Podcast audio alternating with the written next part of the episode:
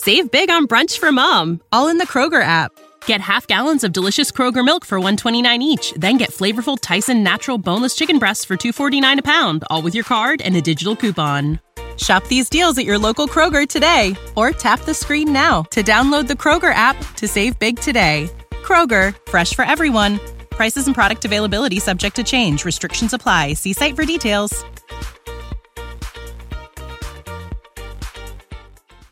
I'm Kathy with a K. And I'm Kathy with a C. And here's to season three of Killer Destinations.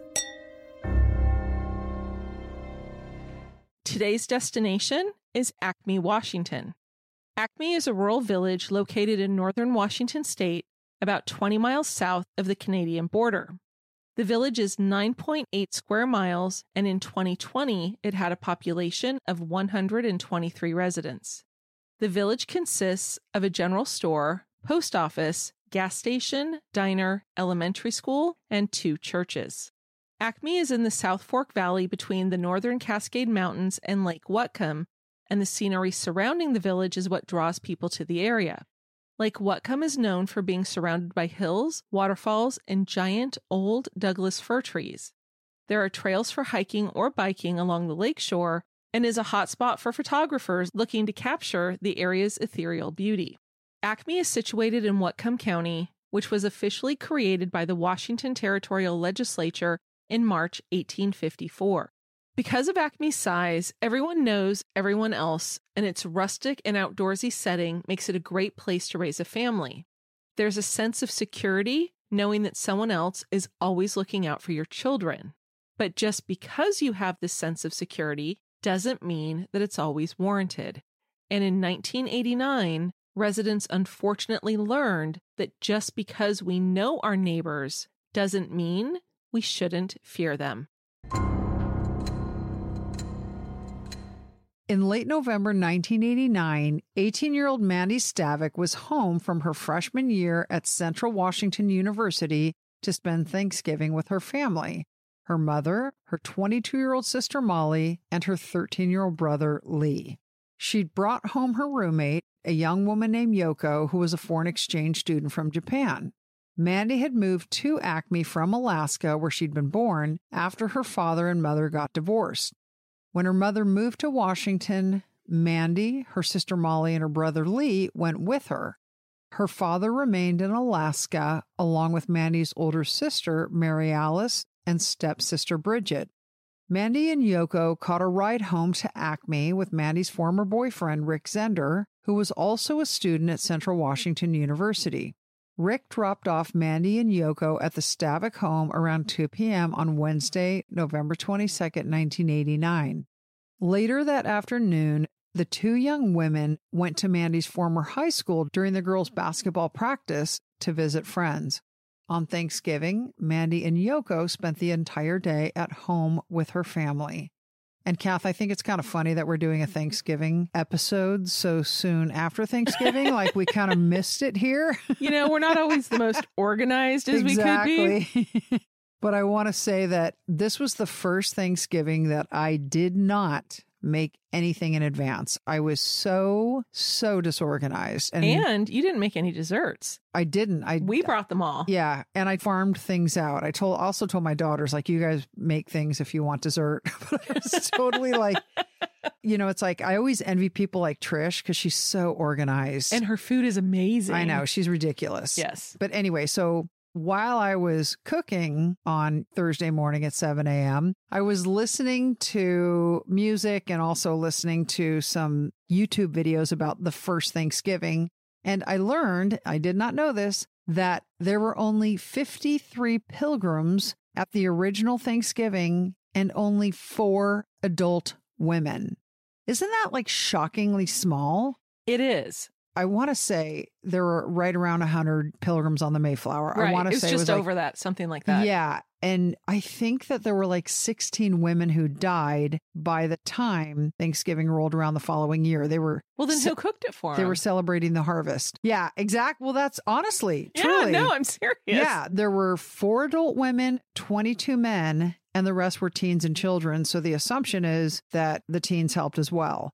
And the interesting part, and I wish I could remember the name of the guy who wrote the letter, Most of the information from the first Thanksgiving came from a letter that was written by one of the men that was there. To whom? I don't remember. Like to people back in England? I have a feeling it was to people back in England. And Kath, I want to say there were 90 Wampanoag Indians and they brought venison, which fed everybody. When I was listening to the video, honestly, what we learned when we were kids was largely true. Not necessarily the numbers, but I'm just saying, like, the good feelings. It was a sharing of the harvest. Right. You know? Thank you for that history lesson. You're so welcome. I know our listeners are appreciative too. I think it is kind of funny, especially because tonight I actually went to a Christmas party. anyway, the day after Thanksgiving, Mandy spent the morning hanging out and eating leftovers with her family and then took a walk with Yoko. She made plans with Yoko to go out that evening with one of Mandy's high school friends, a guy named Brad Gorham, and his friend Tom Bass. Sometime between 2 and 3 p.m., Mandy decided to go for a run with the family's six year old German Shepherd, Kyra. Her brother Lee had been at a neighbor's house around 3 p.m. when he saw Mandy through the neighbor's window jogging in the direction of their house, which was only about a 100 yards away. Remember, we talked about Acme, it's a very rural area. So even though this is kind of the main drag outside of town, this is where a lot of the people lived. The fact is, is that the houses were very spread apart. And so the 100 yards away that the Stavik house was from the neighbors was probably nobody in between that. So when Lee returned home 15 minutes later, he was surprised Mandy wasn't there. When Mandy's mom got home about 90 minutes later, Lee told her about Mandy not being home, and Mrs. Stavik became worried. She and Lee went out driving around their neighborhood looking for signs of Mandy, but didn't see anything. But when they got home about an hour later, Mrs. Stavik's blood ran cold. Frantically pacing in front of the house was their dog, Kyra. The dog was cowering and she was wet, muddy, and alone. Mrs. Stavik immediately called 911. Almost all of the following information comes from journalists Carol Firm and Kathy Logg with the Bellingham Herald. The Whatcom County Sheriff's Office began to search immediately. Everyone was worried because Mandy was not the sort of person to just disappear. She was very level headed, and her mom said that if she could call, she would have. As word spread throughout their small community, neighbors came one by one to the Stavik house. Some brought food, some joined the search, and all offered sympathy and words of support.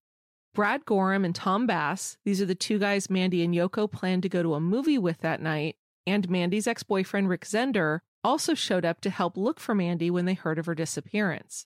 Searchers fanned out across the area. Dozens of people on horseback, on foot, and bloodhounds all searched every trail and every hillside for some sign of Mandy. As Friday turned into Saturday, County Search and Rescue and other volunteers continued to search in a four mile radius around her home and farther along the South Fork Valley of the Nooksack River. Among those who joined the search on early Saturday morning were a mounted Whatcom County Sheriff's posse, a U.S. Customs airplane, two bloodhounds, and a helicopter that was being flown by a family friend. Also included in the group was U.S. Border Patrol Special Agent Joel Harden, who was a trained tracker. Agent Harden repeatedly searched the stretch of road where Mandy disappeared and found no sign that she had left the road. However, he also noted that the area received significant rainfall after Mandy was last seen, but before the search started. When Agent Harden met with sheriff's deputies later on Saturday afternoon, he had to deliver the grim news that they had not been able to find any sign of Mandy. By late Saturday, after 20 hours of exhaustive searching, they had not been able to find anything. By late Sunday afternoon, after almost 48 hours of looking for Mandy, the search came to a halt. Searchers and law enforcement could not think of anything else they could do to try to find her. They believed they had searched every conceivable road, trail, and pathway in the area. Sheriff Mount announced that Monday morning, investigators plan to travel to the South Fork of the Nooksack River by boat looking for any possible clues to Mandy's disappearance. And you know what's interesting about this, Kathy, is that we did an episode early on in our podcast. It was episode 29 about Jay Cook and Tanya Van Cuylenborg. They also went missing out of northern Washington, and at the time that this case was happening, the case was still unsolved. So Mandy's case was just one of three cases in this small rural area within the past couple of years where they had somebody who had disappeared and they didn't know where they were. I just think like it's such a large, it's not Southern California, it's not Seattle. That's Right. just crazy. And the Jay Cook, Tanya Van Cuylenborg episode was awesome. It was Oh, I lo- recommended to us by a listener. Yeah, I love that episode. Yeah. So we recommend listening to it if you haven't already. Anyway, by early Monday morning, Mandy's mom said she still hoped for her daughter's safe return, but she admitted that keeping her hope alive became more and more difficult as the hours went by. That same morning, Mandy's body was found by a member of the search team who was a volunteer firefighter trained in river rescue. Mandy was found in shallow, slow moving water caught in some tree branches. It was about three and a half miles from where she was last seen jogging Friday afternoon. Mandy's body was nude, except for the running shoes she was wearing when she disappeared. There was no obvious cause of death, and an autopsy was scheduled to begin later that same day. The day after Mandy's body was found, law enforcement and volunteers continued to search for clues. They were looking for anything a footprint, piece of clothing, tire track, anything that could be tied to her murder. Whatcom County Sheriff's Deputy Tim Ortner and three other investigators spent hours on Tuesday combing the banks of the Nooksack River, as well as abandoned buildings and remote places where Mandy's abductor could have taken her after she disappeared. Investigators found footprints and tire tracks in a nearby field known to locals as the Homestead, which was an isolated hangout for teenagers, but they were unable to determine if these were related to the crime because of the number of people who'd been in the area. They found no other tracks or signs of disturbance near the riverbank where they found Mandy's body. The autopsy conducted by Dr. Gary Goldfogel indicated no defensive injuries to Mandy's hands, no foreign DNA under her fingernails, and no evidence of strangulation or anything to suggest she had been bound in any way. There was, however, significant blunt force trauma to Mandy's forehead. Dr. Goldfogel also noted there were more scratches on the front and sides of Mandy's legs than on the back.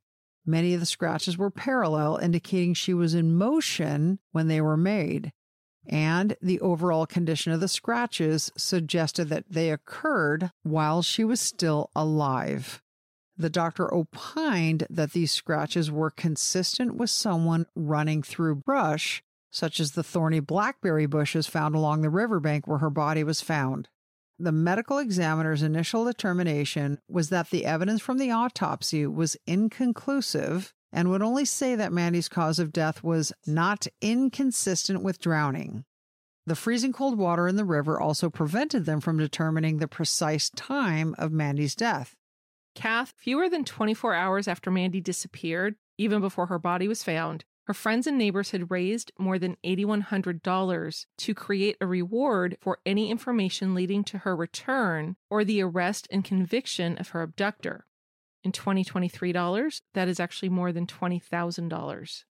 By early Monday morning, more than 100 people had donated to this fund. And Kath, the other thing that I read that was so heartbreaking is that a few days after Mandy's body was found, one of the newspaper articles revealed that Mandy's death was not the first tragedy experienced by her family. In August of 1975, so this was 14 years before Mandy was murdered, her 16 year old brother Brent died of multiple gunshot wounds to his head and chest area when he was out bow hunting on a military reservation in Anchorage. The murder was investigated but never solved. That is so sad. Mrs. Stavik actually made the comment that when you experience something like that, somebody in your family being killed, a child in your family being killed, you never expect to have that happen to you again. No, for real. And it did. oh, Mandy's father, Glenn, said that no one ever found any clues or any reason why his son was murdered. But in addition to this, Kath, Glenn's 20 year old stepson had actually died the year before Mandy when he drowned in a boating accident on the Kenai River. can you imagine three kids? No, That is so insane. That's so freaking sad. it's devastating. Yeah. On Sunday, December 3rd, 1989, just six days after Mandy's body was found, a public memorial service was held in the auditorium at Mount Baker High School. More than a thousand people attended. The service was very emotional, and laughter was mingled with tears, which actually reminds me of my mom's funeral. I do remember the laughter being mingled with tears. So, an interesting thing happened at my mom's funeral. There were two eulogies being given. I did one, and Kathy did the other. So, we met with the pastor prior to the ceremony. This wasn't somebody we knew, but he wanted to talk to us for a few minutes before the service started. He knew both of us were named Kathy, and we had even made a comment that clearly we don't look alike. We're not actual sisters, but mom always thought of her as a daughter. So Kathy went first, and the pastor introduced her as my mom's daughter, Kathy. Several minutes later,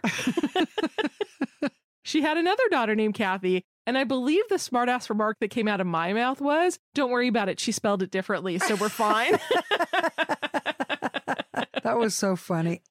And here's her daughter, Kathy. but he didn't actually seem phased by saying it no, a second time. Like, That's what was so funny. Uh, that was funny. Yes. And we made everyone laugh. and then we made them cry. we did. Anyway, after moving to Washington State when Mandy was 12, she thrived in Acme. And as much as she loved her hometown, she was loved in return by her community. Mandy was an ambitious student at Mount Baker. She was on the honor roll throughout school. She was elected as ASB treasurer by her classmates. But in addition to her intelligence, she was a talented athlete. She played varsity girls softball as a freshman, sophomore, and junior, varsity girls basketball as a junior and senior, and was a football cheerleader her senior year as well. She was also trained as a lifeguard and loved to swim. Two of her uncles spoke for her family during the 90 minute service. One uncle said, When we felt fear and anger, you gave us love. When we felt grief, you grieved too. Here in the depths of mourning, we can feel healing begin. Despite the grief felt by everyone at the service, Mandy's former coach, Jim Freeman, brought laughter as well. In his speech, he said Mandy had a mischievous sense of humor and a boundless enjoyment of life. And through his stories, he vividly reminded everyone of the Mandy they knew and loved. At the press conference after the service, Mandy's mother thanked the community for their support and prayers. She said she was amazed by the number of people who had been affected by her daughter's death. She said she had no idea that Mandy had touched so many lives the day after Mandy's funeral, Monday, December 4th, 1989, Whatcom County authorities announced the results of Mandy's autopsy. The cause of death was actually determined to be freshwater drowning. During the autopsy, Dr. Goldfogel found semen and, based on the sperm count, concluded sexual intercourse had occurred no more than 12 hours before Mandy's death. Dr. Goldfogel preserved the samples he collected and sent them to the FBI and the Washington State Patrol Crime Lab for analysis. The crime lab was able to develop a DNA profile from the sperm. Now, Kath, this is 1989, obviously. We just said that 75 times. But the FBI crime lab at this point is in the baby stages. They started actually collecting DNA samples to create this database beginning in 1989, the year Manny was murdered. But I don't think that the FBI had a database that contained DNA from all 50 states until like the mid 90s. You're exactly right. It was 1990 when they came up with this idea, but it wasn't until federal legislation was enacted in 1994 that they were granted the authority to begin collecting DNA for law enforcement purposes. So when you say in 1990 they began the idea, you're talking about having a 50 statewide database. Correct. But they needed congressional approval to be right. able to use the federal funds and have one place to gather all this evidence. So I believe it became enacted in all 50 states around like 1997, 1998. Once the legislation was enacted, you got to do the funding and then you've got to start doing all the collection. But they had been collecting since 89. But not from every state. They began the process of yeah. collecting. Almost two months after Mandy was found in the river, detectives had talked to a lot of people. Many of them, including Mandy's ex boyfriend Rick, were eliminated through alibis or DNA. Undersheriff Doug Gill said they were still looking at several people who they had not been able to eliminate. As time went by, the number of full time investigators assigned to Mandy's case was reduced, and the initial deluge of leads and tips dwindled. Despite the efforts by investigators, eventually Mandy's case went cold. Fast forward to 2009, 20 years after Mandy's murder. Whatcom County Sheriff's Detective Kevin Bowie reopened the investigation and began asking for DNA samples from anyone who lived in the area or who may have had contact with Mandy near the time of her death. Over the course of this reopened investigation, Detective Bowie and his team collected more than 80 DNA samples for testing, which sounds like a large number when we're talking about fewer than 300 people living there, but I know they were also going into the larger area. But despite collecting all of these DNA samples, none of them were a match. Kath, why are so many dogs now suffering from health issues? Actress Katherine Heigl, who's helped save over 16,000 dogs through her foundation, said she's seeing more issues with joints, odors, and health than ever before. And after doing a ton of research, she feels there's one place we can look to improve any dog's health their food. What she discovered is actually the way many dog foods are made can create toxins that could be wrecking our dog's health. And this is true even for many of the premium brands. Fortunately, she found that just by adding a few special superfoods to her dog's food, she saw a huge transformation in their health. She's made a 20 minute video explaining step by step how anyone can do the same thing to see incredible changes in their dog's health. And Kath, as you know, we have a schnauzer named Ollie. And even though my husband insists he is not, he is overly flatulent. After I started giving him this food, I swear there was a reduction in his smell. I love that. And I'll come over to your house now. Exactly. Well, and you know, we have a Vizsla we call Orange, and she's a senior dog. And over the last couple weeks, she has actually had more energy to be running around the backyard with the younger dog, the Doberman we call Brown. Or crazy. A little bit. so if you want to keep your dog healthy and happy, go to badlandsfood.com slash killer D and watch Katherine's video right now. Again, that's B-A-D-L-A-N-D-S F-O-O-D dot com slash killer D. Save big on brunch for mom, all in the Kroger app. Get half gallons of delicious Kroger milk for 129 each, then get flavorful Tyson natural boneless chicken breasts for 249 a pound, all with your card and a digital coupon. Shop these deals at your local Kroger today or tap the screen now to download the Kroger app to save big today. Kroger, fresh for everyone. Prices and product availability subject to change. Restrictions apply. See site for details.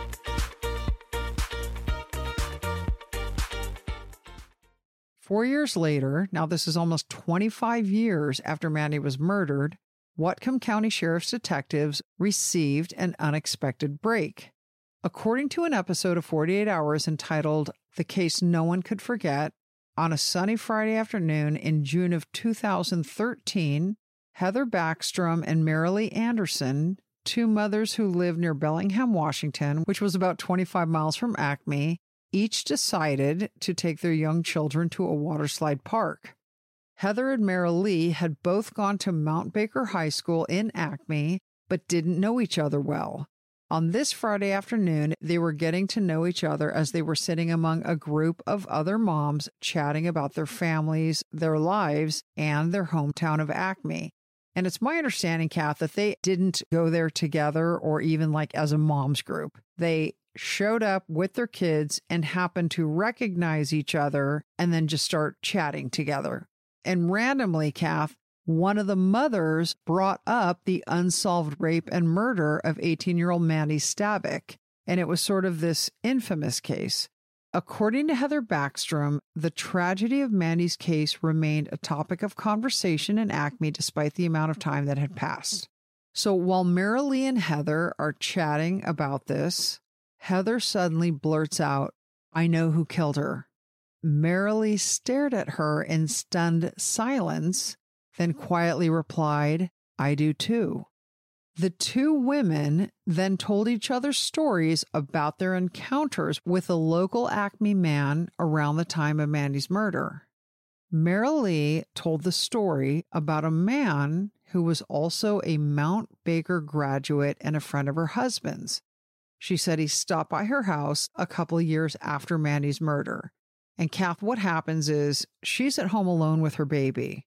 There's a knock on the door. She opens the door and she sees this man she recognized from high school. And he says, Hey, I've been out hunting and I need to use your phone. So she goes, Okay. So she lets him in and he dials the number. And Marilee could hear the, you know, that do do do like the sound that happens when the number isn't working. Right. it's, like bing bang bong not working. Right. Exactly. so then Marilee got the sinking feeling that maybe he had lied to her. Like it was an excuse to get into her house. Correct. So Marilee then told Heather that the man walked through her kitchen where they were standing and back into her bedroom, making gestures, inviting her to follow him. And then he tells Marilee that he used to drive by the house where she lived with her husband. And he said he'd always been in love with her and he wanted to make love to her. So she, of course, is freaking out. And especially without her husband at home, And her little infant son. Exactly. And now she realizes she's with a predator. yeah. So she keeps saying, no, no, no, no, no. And he kept trying to convince her to come into the bedroom with him. Finally, she told him, look, I'm going to call the police and, you know, whatever. You got to go. She doesn't even remember how exactly she got him out of her house. All she remembers is that she got him out of her house. And really, that's all that matters. Oh, yeah, super scary. So, hearing this story, Heather Backstrom told Marilee that they were talking about the same person, Tim Bass. Heather said she had a very uncomfortable experience with him. It wasn't quite as dramatic as Marilee's, but she said just months before Mandy Stavik's murder, Heather was 15 years old. She gets a ride home from a softball game with a young man named Dan, whom Heather later married. Also on the ride home was Tim Bass, who was 21 at the time. So he was six years older than her. So they're all friends. They know each other. No one's romantically involved. And Heather is the monkey in the middle. She's sitting in the front seat of the truck in the middle. Dan's driving, and Tim Bass starts flirting. And what she said was that his flirtation was very aggressive. He was saying, You have beautiful eyes, just giving her all these kind of unwanted and aggressive compliments. Then he took a pen out of the cup holder and started rubbing it along her knees. That's creepy. Yeah, I thought that was a little ugh. Anyway, so he's rubbing this pen along her leg, like probably trying, you know, think he's Mr. Sexy or something. I have no idea. Anyway, she was very uncomfortable, but just played along. And she figured since Dan was there, nothing is going to go beyond this flirtation. Assuming Dan would protect her Yeah. should he go too far. Something. Heather was extremely creeped out, and the incident always stuck in her memory. Now, Kat, this is 25 years later. She still remembers how creeped out she was. And she told Marilee that from that day forward, she always made a point of trying to avoid any contact with Bass. But you know what I think is interesting? The thing that happened to Heather was very creepy, but it wouldn't necessarily be something that you think, like, oh, that guy's a murderer. But primally and instinctively, She knew it was wrong. She knew. She knew this was a guy to avoid at all costs. Totally. I totally had neighbors like this growing up. Did you? No. What? No, like you lived so close to us, but your neighborhood was scary. like I look back on it and I'm like, it just seemed. I don't know if it was be- your neighborhood was a little bit larger. It was a bigger tract of homes Oh, than ours bigger was, tract, yeah. but not that. I mean, I, I don't know. You had a lot more guys in your neighborhood actually than we did too. Oh, we had tons of boys. we boys. had mostly girls. Yeah, I feel like the boys definitely outnumbered the girls. We just had total bullies. We just had creepy. There are three people I could think right off the top of my head right now that are probably in prison. okay, after we finish doing this, we're gonna check. we, we have got to look them up. Like, honestly, some super creeps. Is there one that sticks out in your mind all this time later, like it did with Heather? Dude, I'm telling you, there's three, but there was one in particular. I remember when my parents were having an addition put on their house, and so that my they had to create a crawl space under this new addition, and so there was an entrance from outside. It would be like just where you could get under this. Like a crawl space under the house. Yeah, but one of my neighbors, like, I come home and he's at my house, and he's got a like a stick in his hand or something. And I see that he is scratched. They had just made this like entrance to the underneath of the house, like this crawl space. space. yeah. And the cement was still wet. And so I was like, what are you doing? And he wrote on there, she brings me in here, meaning like You? me. I was like, oh. I'm I- sorry. I- how old were you at this time? oh God.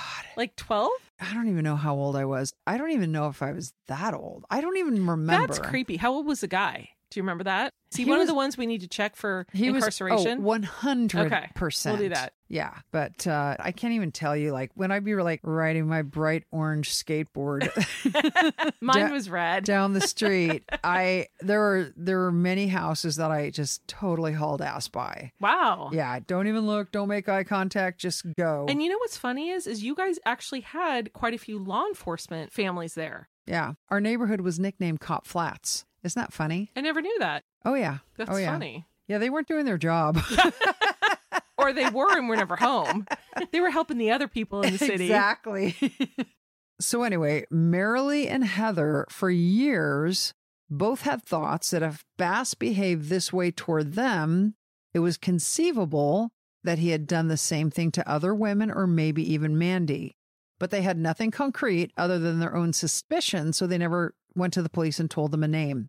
Well, I can imagine that'd be really hard in a small town too. Oh, totally. I mean, a super small town. Yeah, they basically said they were scared because, like you said, the town was small and neither wanted to accuse someone of something unless they knew for sure.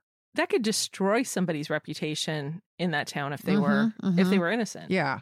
So after this conversation, 25 years after Mandy's murder, Marilee contacted a high school classmate who was a detective with the Whatcom County Sheriff's Office and told him of their suspicions about Bass.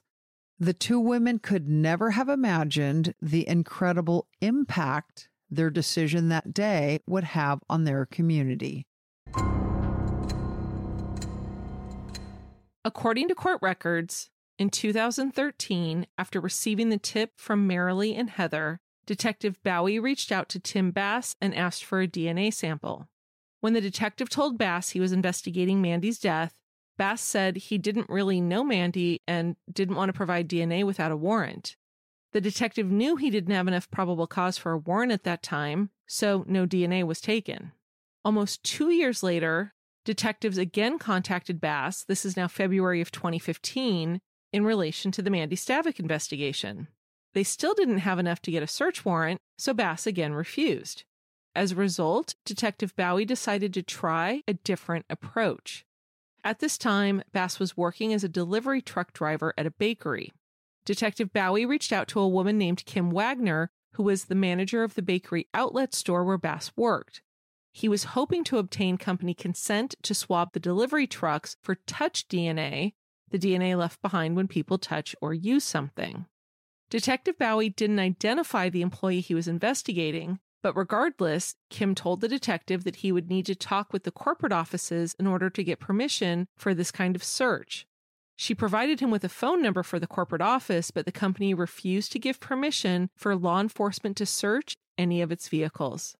Over two years later, in May of 2017, so this is now four years after Heather and Marilee shared their suspicions about Tim Bass, Detective Bowie contacted Kim Wagner again and asked her for the general areas of Bass's delivery route.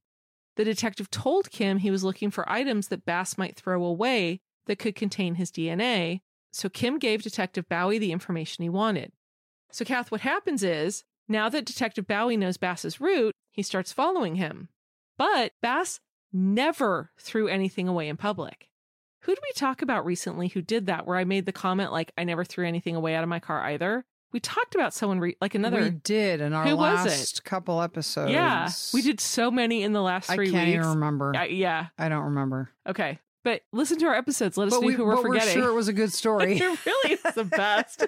we actually recorded eight episodes in two weeks, yeah, exactly. which we never do. No, never. So it's a little fuzzy. Sorry. Mhm. We'll listen to it again. We'll get we'll get up to speed. So if at some point they get boring, it's because we were just really freaking tired. We were really busy we were busy. we had to get this stuff done. Mhm. Anyway, Detective Bowie shared with Kim that he hadn't been able to get anything that was discarded. And so she implied that she would see if she could get any discarded items at work if that would help the case.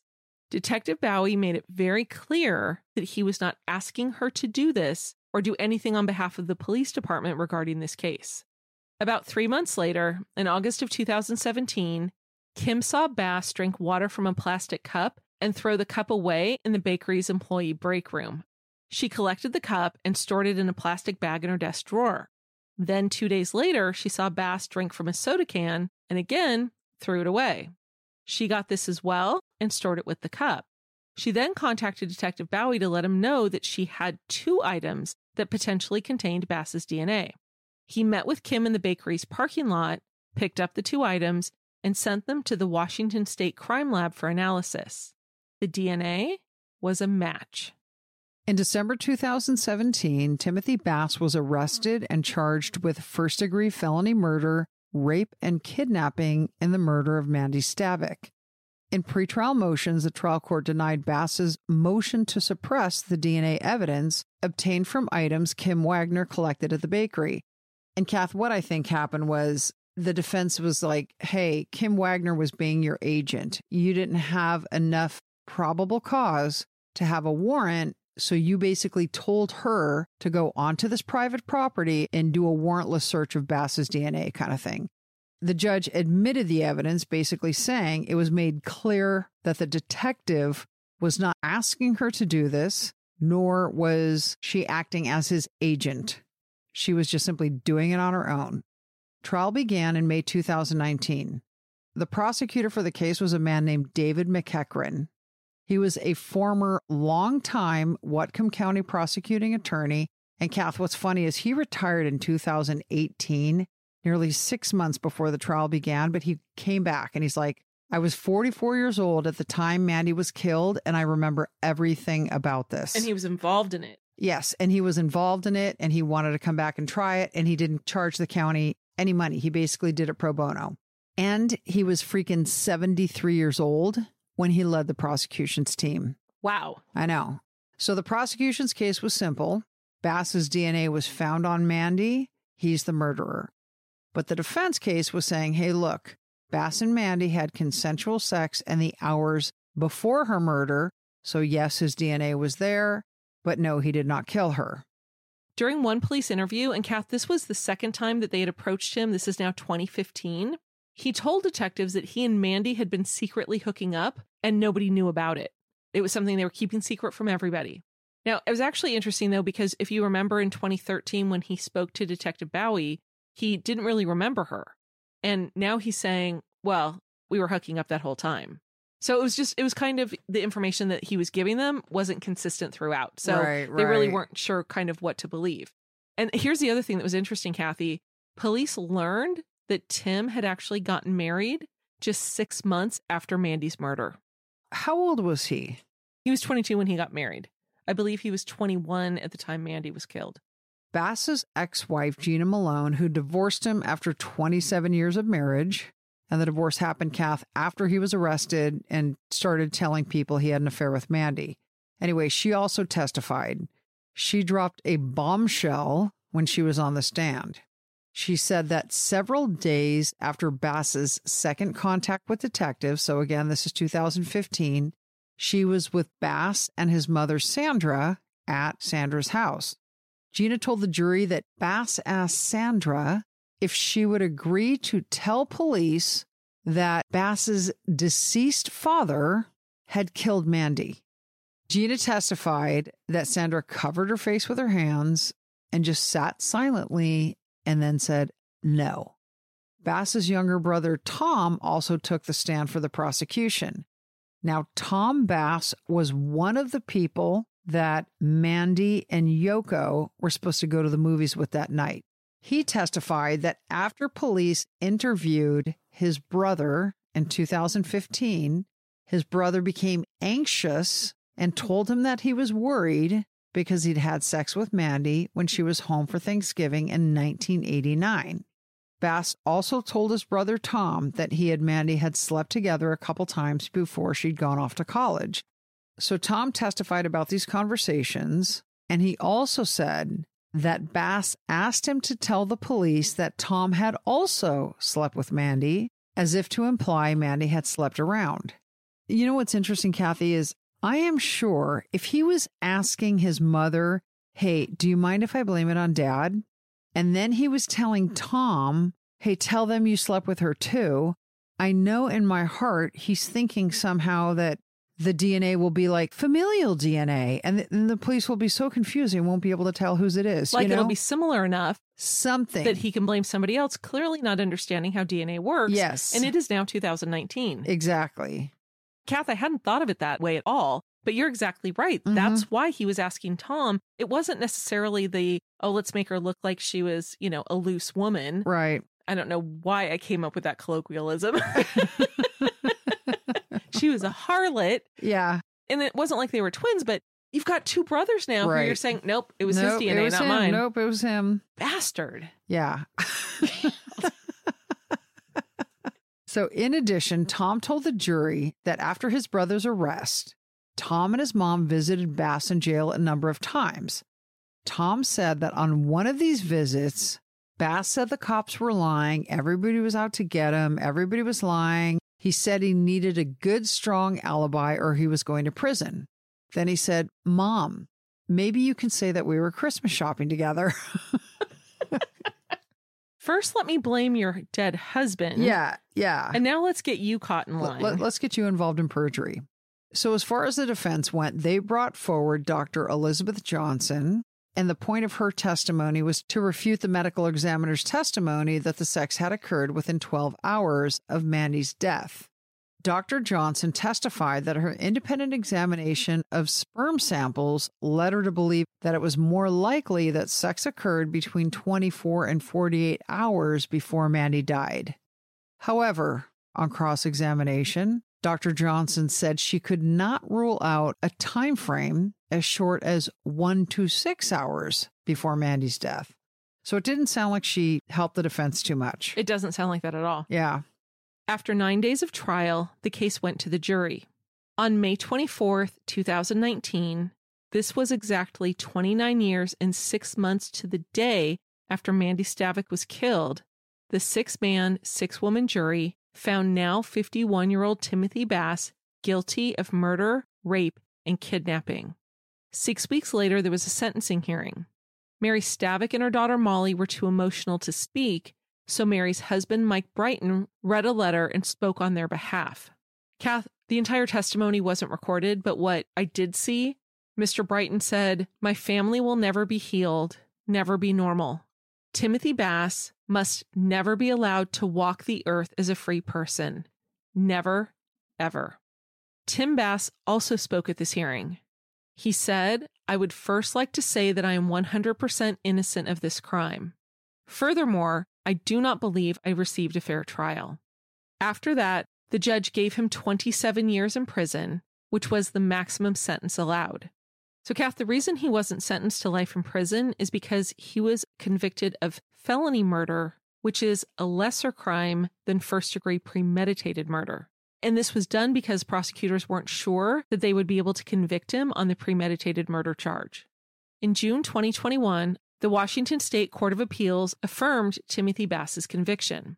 Six months later, in January 2022, the Washington State Supreme Court denied review of his case. He is currently incarcerated at the Airway Heights Correction Center, located more than 500 miles southwest of Acme. His tentative release from prison is currently scheduled for January 2036. In an article in the Bellingham Herald by journalist Denver Pratt, several days after Tim Bass was convicted of her daughter's murder, Mrs. Stavik, then 82 years old, said she believed Mandy's murder was solved by a miracle. As the decades went by without an arrest, Mrs. Stavik didn't think Mandy's case would ever be solved. When Whatcom County Sheriff Bill Elfo went to her house to tell her that Mandy's killer had been arrested, it was Mrs. Stavik's 81st birthday. In this article, Mrs. Stavik also said that she personally thanked Kim Wagner for being smart and suspicious enough to collect the items that led to Bass's arrest. She believed Kim was the only one that made that conviction possible. She made it possible to get justice for Mandy. Hope you enjoyed the episode. Thanks for listening. Patreon, Patreon, Patreon. if you're tired of our ads, Go to Patreon. all three of our tiers are Really super great. ad free. oh, And what else are our three tiers? Uh, they are ad free and you have an extra episode And if you go to higher tiers, you get to talk to us in person. and hear bloopers. Yes, and that's actually funnier than all of it. we just like hearing the bloopers again and again. hope you guys do too. Anyway, I know this is the week before Christmas and hope you all are having a very happy and safe holiday season. Yep. Have a Merry Christmas, a festive holiday season. And we hope everyone had a happy Hanukkah. Yes, we do.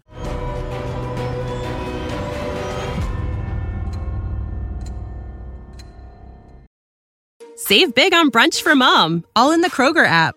Get half gallons of delicious Kroger milk for 129 each, then get flavorful Tyson natural boneless chicken breasts for 249 a pound, all with your card and a digital coupon. Shop these deals at your local Kroger today or tap the screen now to download the Kroger app to save big today. Kroger, fresh for everyone. Prices and product availability subject to change. Restrictions apply. See site for details.